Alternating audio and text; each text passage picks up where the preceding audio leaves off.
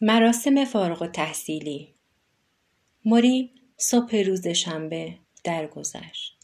بستگان نزدیکش در خانه کنارش بودند. راب از توکیو خودش را رسانده بود تا بوسه خداحافظی را بر صورت پدرش بزند. جان هم در آنجا بود و شارلوت نیز سرد البته آنجا حضور داشت. مارشا دختر عموی شارلوت هم بود.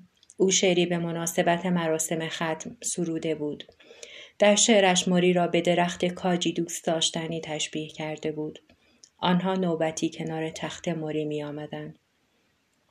موری دو روز بعد از آخرین ملاقات ما به کما رفته بود. دکتر هم گفته بود هر لحظه امکان دارد از دنیا برود. او یک بعد از ظهر خیلی سخت و شبی طاقت فرسا را پشت سر گذاشته بود. سرانجام در روز چهارم نوامبر وقتی که همه نزدیکان مورد علاقه او به آشپزخانه رفته بودند تا قهوه‌ای بنوشند یعنی درست در اولین خلوتش بعد از بیهوشی تنفس او قطع شد و او درگذشت. من مطمئن بودم که او از قصد این گونه دنیا را ترک کرد چون دوست نداشت دیگران شاهد لحظات ترسناک آخرین نفسهایش باشند. همان گونه که خودش از تلگراف مادرش دچار وحشت و ترس شده بود یا همان گونه که با دیدن جسد پدرش در سردخانه وحشت کرده بود.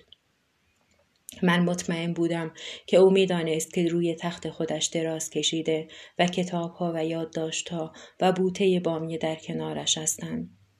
او دوست داشت با آرامش دنیا را ترک کند و همینطور هم شد. مراسم تدفین موری شوارتز در یک روزی که باد میوزید و باران میبارید برگزار شد و آسمان رنگ شیری داشت. علفهای تپه هم خیز شده بودند. ما در کنار چاله قبر ایستاده بودیم. به قدری به دریاچه نزدیک بودیم که صدای طلاب طلوب برخورد امواج را به ساحل میشنیدیم و نیز اردک هایی که پرهایشان را تکان می‌دادند هم می‌دیدیم. با وجود اینکه خیلی ها دوست داشتند در این مراسم شرکت کنند ولی شارلوت آن را با جمعی کوچک و مختصر برگزار کرد. فقط با حضور چند نفر از دوستان نزدیک و اقوام. اکسل راد هم چند بیت شعر خواند. دیوید برادر موری که هنوز به خاطر فلج اطفال پایش میلنگید مطابق رسم و رسوم با بیل به داخل قبر خاک ریخت.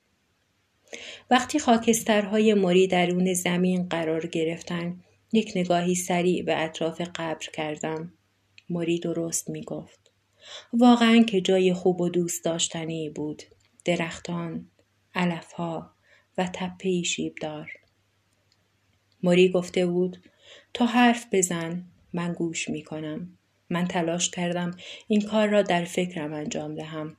در میان شادی و خنده هم حس کردم یک گفتگوی واقعی انجام می شود. وقتی به ساعتم نگاه کردم فهمیدم چرا این حس به من دست داده. چون آن روز سهشنبه بود. سرانجام بعضی اوقات من به گذشته برمیگردم و به شخصیتی که قبلا داشتم فکر می کنم. به زمانی که هنوز استاد پیرم را کشف نکرده بودم. دوست دارم با شخصیت گذشتم صحبت کنم. به او بگویم که حواسش به چه مسائلی باید باشد و خودش را از انجام چه اشتباهاتی دور نگه دارد. دوست دارم به او بگویم که رو راستتر باشد و فریب ارزش های تبلیغاتی را نخورد. دوست دارم به او بگویم هنگام حرف زدن با دیگران همه توجهت را به آنها بده به گونه ای که انگار آخرین بار است که صدای آنها را میشنوی به ویژه که دوست دارم به آن شخص بگویم هرچه سریعتر آماده رفتن با هواپیما برای دیدار پیرمردی مهربان شود پیرمردی که در نیوتون غربی ماساچوست زندگی می کند. دوست دارم به او بگویم در این کار اینقدر تعلل نکند که پیرمرد در بستر بیماری بیفتد و توان رقصیدن را از دست بدهد. می‌دانم که توانایی انجام این کار را ندارم هیچ کدام از ما قادر به این نیستیم که آنچه از گذشته مرتکب شده ایم را به عقب برگردانیم و زندگی ضبط شده خود را از نو زندگی کنیم. اگر استاد موری شوارتز در زندگی فقط یک جمله به من یاد داده باشد آن جمله این است در زندگی هرگز چیزی به نام خیلی دیر شده وجود ندارد او خودش تا لحظه آخر زندگیش مرتب در حال تغییر بود. خیلی از مرگ موری نگذشته بود که من برای ملاقات برادرم به اسپانیا رفتم. ما بسیار با هم حرف زدیم. به او گفتم می‌دانم که دلش می‌خواهد از من دور باشد. به همین دلیل من هم به این خواستش احترام می‌گذارم. به او گفتم همه خواسته من این است که با او در ارتباط باشم. یک ارتباطی نو نه از جنس گذشته بلکه مخصوص حال به او گفتم دوست دارم تا جایی که به من اجازه می دهد در کنارش باشم. به او گفتم تو تنها برادرم هستی. نمی‌خواهم تو را از دست بدهم. من خیلی تو را دوست دارم. و این در حالی بود که من در گذشته هیچ وقت با برادرم این گونه حرف نزده بودم. چند روز بعد از این ماجرا من در دورنگار خود پیغامی را دریافت نمودم.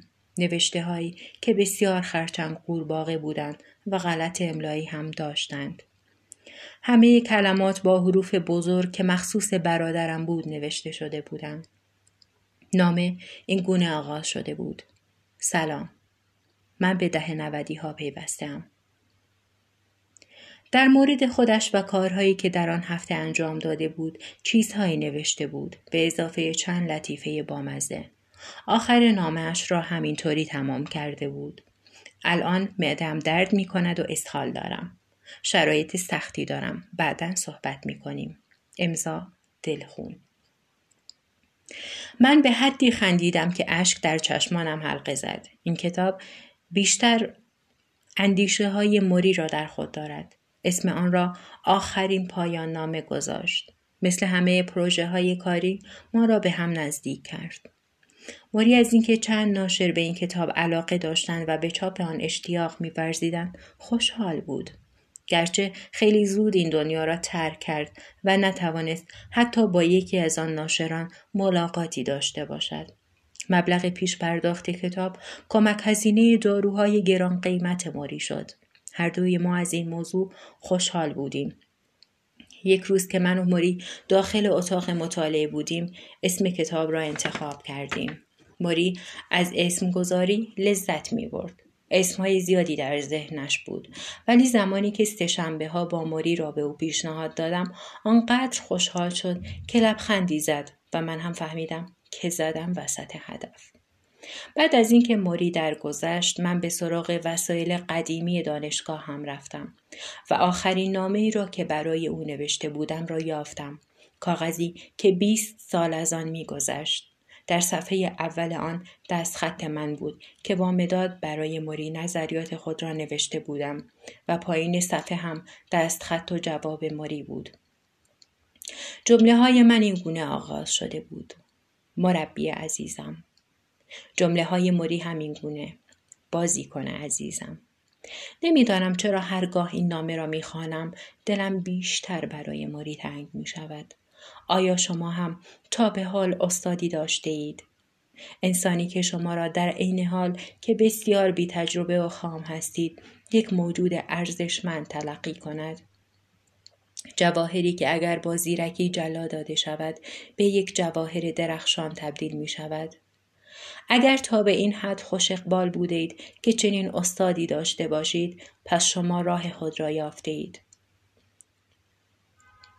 گاهی فقط در فکر و خیال گاهی هم درست در کنار تخت خواب او آخرین کلاس زندگی استاد پیر من هفته یک روز در خانهاش تشکیل می شد. کنار پنجره اتاق مطالعه تا بتواند بوته بامیه را ببیند.